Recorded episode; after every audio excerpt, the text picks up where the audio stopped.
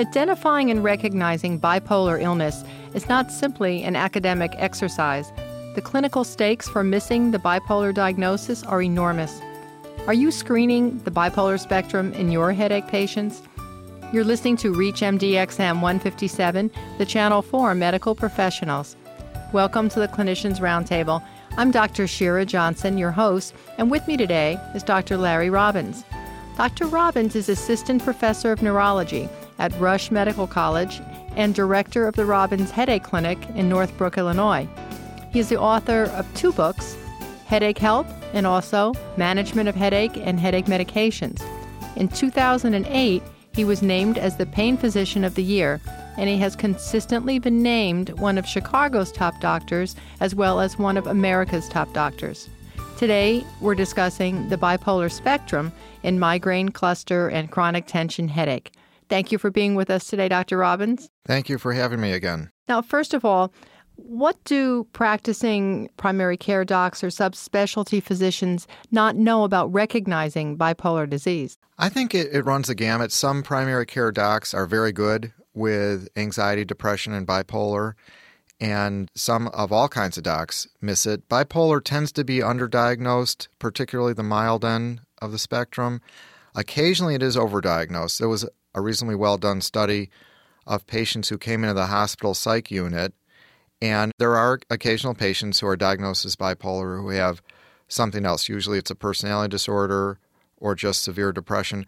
But the flip side is much more that the milder end particularly gets underdiagnosed. So tell us a little bit about the spectrum and why it's being missed. Well, I think the bipolar 1 with mania is easy. People end up in the emergency room, they end up with periods of mania where it gets diagnosed. It's really the milder end of the spectrum that we're talking about, and it tends to be just treated as depression and anxiety with people just bouncing from antidepressant to antidepressant with predictably poor results. So we look for all the mild manifestations of the bipolar spectrum. What are the stakes in missing the diagnosis for the primary care doctor? Well, people tend to get poor results from the antidepressants. They either don't do well or they become hypomanic and they're not on the mood stabilizers, which don't always work. You know, 50% of the problem is diagnosing bipolar, but the other 50% is really it's not easy to have, it's not e- easy to have a family member, and it's not always easy to treat. It's not that the medicines are that difficult, but they don't always work. We often end up with two or three medicines, and people have to get a little bit lucky with the mood stabilizers. But often, what I hear in somebody who's 45 years old, and they might have tried one or two mood stabilizers. Finally, you hit the right one, and they say, I just feel even. I feel better than in 30 years. Don't patients sometimes feel better and stop taking them? Absolutely, particularly because of the side effects of the medicine. Tiredness and weight gain skewer a lot of meds and people go off. But a lot of people, if you can use lower doses for the mild end of the bipolar spectrum, will stay on the same meds for years and do very well. Now let's bring headache into this. Is there an observed relationship to headache? Tell us a little bit about what you found. Well, there's been several studies in bipolar patients where 30 to 45% have migraine. So certainly if somebody's diagnosed with bipolar, they may very well have migraines. But we looked at patients with migraine the other way, and there's been several studies like this, and we found that 8.6% of migraine patients fit the bipolar spectrum, now, the normal population, probably it's around 4%, 4 to 4.5%, not the 1.2% that is bandied about. That's really more bipolar 1. So the whole spectrum is about double in migraine patients. So I'm always on the lookout for it. We also looked at 18 years of accumulated cluster headache patients, about 280 cluster headache patients, and about 6.6% were bipolar. And then, interestingly enough, I collected patients with just tension headache with no migraine features. Now, it's hard to find people with just daily tension headaches with no migraine features. But over the years, we had over 200 of them, and it was only about 4.5% or so were bipolar. It wasn't any more than the regular population. So, really, it's migraine where bipolar is increased. Now, your practice is primarily headache related in patients, correct? And you're a neurologist. How did you begin to tease out or study this relationship with the multiple types of headaches and the association with bipolar? Was it something you were seeing clinically, or how did you come upon this? I've always been interested in this, and I think that there's a relationship, of course, with anxiety, depression, with headaches. They fuel each other. They also run together genetically in families. It's the same chemical systems. And we end up treating often the anxiety and depression. And I think that the clinical stakes, as you mentioned, for missing bipolar are really enormous. So I started asking about the mild end of the bipolar spectrum in people with depression, particularly younger people with depression.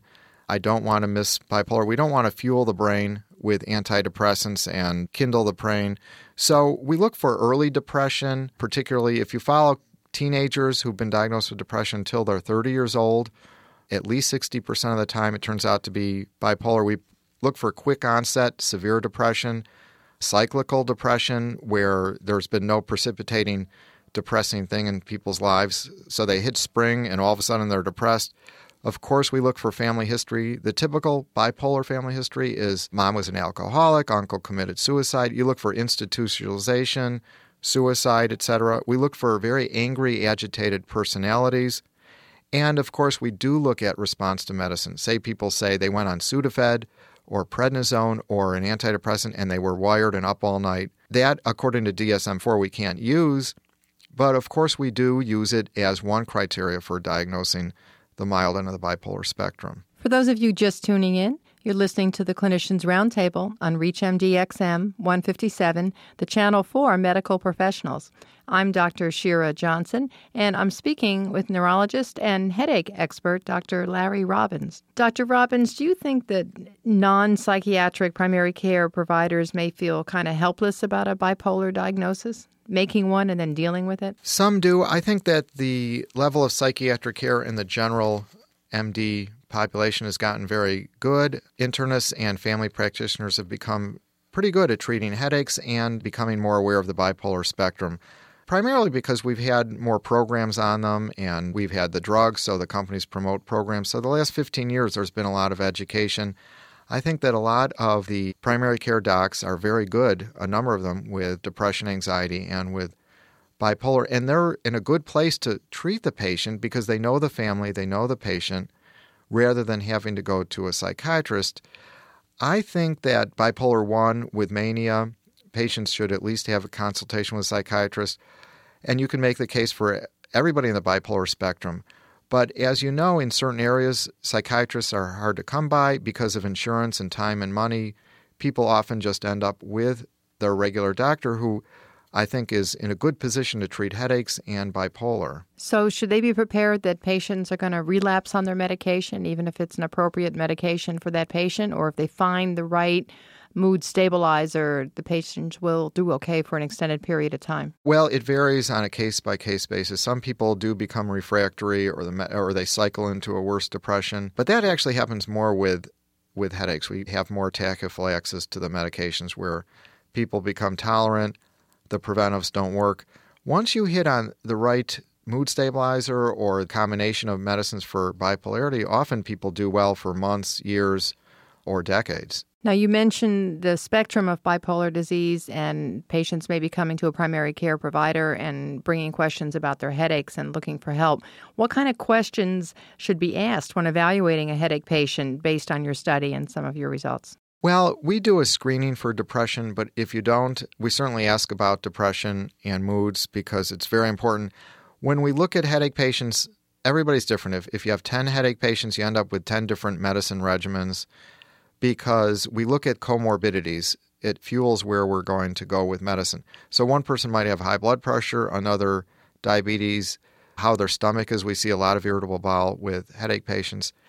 But if they have anxiety or depression or bipolar, we'll use medicines that will help the headaches that also help the moods. So it's crucial to tease out the comorbidities. We can't just pretend that we're just seeing a headache. It, it's a person, a whole person there with all of their comorbidities. Are headaches more likely to be refractory in this population? They're tougher. The bipolar patients may overuse narcotics more often. They may have more side effects to medications, and they do tend to have, in my experience, somewhat more refractory headaches. And where we go with refractory headaches can be difficult because there's not a lot of choices when nothing works. There are some long acting opioids. I do use stimulants. Sometimes we end up using daily triptans, we do Botox injections. but none of the choices are terrific. Tell us some more about the stimulants and the Botox injections. That may be something that our audience isn't aware of. Well, I just did an article on opioids and then a separate one on stimulants for refractory headaches. Stimulants, I think a lot of headache patients and people with bipolar are tired. Tiredness is their main complaint. So stimulants can fit, but the stimulants, while they can give headaches, the amphetamines and Ritalin type medicine, the new one Vyvanse we're using some, often help headaches and they can help attention. So often in depressed patients who are tired, the stimulants perk up their energy and they're less depressed not because of a direct effect of the stimulants on depression, but more because they're helping energy and people feel better, they can get more done. So we find a wide role for stimulants. And I looked at demographics, at who overuses them, who they're good for. But I think that stimulants are, are worth taking. Not Provigil. Modafinil is Provigil. It's good for energy, but it certainly is more likely to give people headaches and is a lot more expensive. So I think stimulants fill a role. Many people with depression and bipolar are on a mood stabilizer, sometimes an antidepressant, and a stimulant. And Botox has been good for about 12 years for headaches. They discovered it through serendipity. People getting it for wrinkles noticed that their headaches were a lot better. And I think that the Botox works probably better than most of our preventives. In my experience and in all the studies done, there's been many studies done on Botox. It is off label for headaches, unfortunately, but about 55 to 60% of people get a reasonably good response. For two and a half, three months, their headaches are significantly better. And the mechanism of why Botox helps is interesting, probably through inflammation. It's actually a potent CGRP antagonist, not because it's just relaxing muscles. Where do you inject it? Tell us some more. Usually in the front, between the eyes and the temples, but we chase the pain. So if people have unilateral headaches, we'll do it more there. If they have a lot of posterior pain, we'll do the, Botox back there. And it's a matter of cost too. The little vials of Botox are $500 cost to the physician. So I think that low doses work just about as well as high doses. I think that we can get by with 30 or 40 units. There's 100 units in a vial. So I think that the idea is to minimize the cost and give it where the pain is. Excellent. Thank you for being with us today. As always, you've enlightened our understanding of headaches and the bipolar spectrum. Thank you. Thank you very much. We have been discussing the bipolar spectrum in migraine cluster and chronic tension and headaches. I'm Dr. Shira Johnson. You've been listening to the Clinicians Roundtable on Reach MD XM 157, the channel for medical professionals. We'd like to hear from you with comments or suggestions for other broadcasts. You can listen to our full library of podcasts by visiting us at reachmd.com. Use the password radio and get six months of free radio streaming live. And thank you, as always, for listening.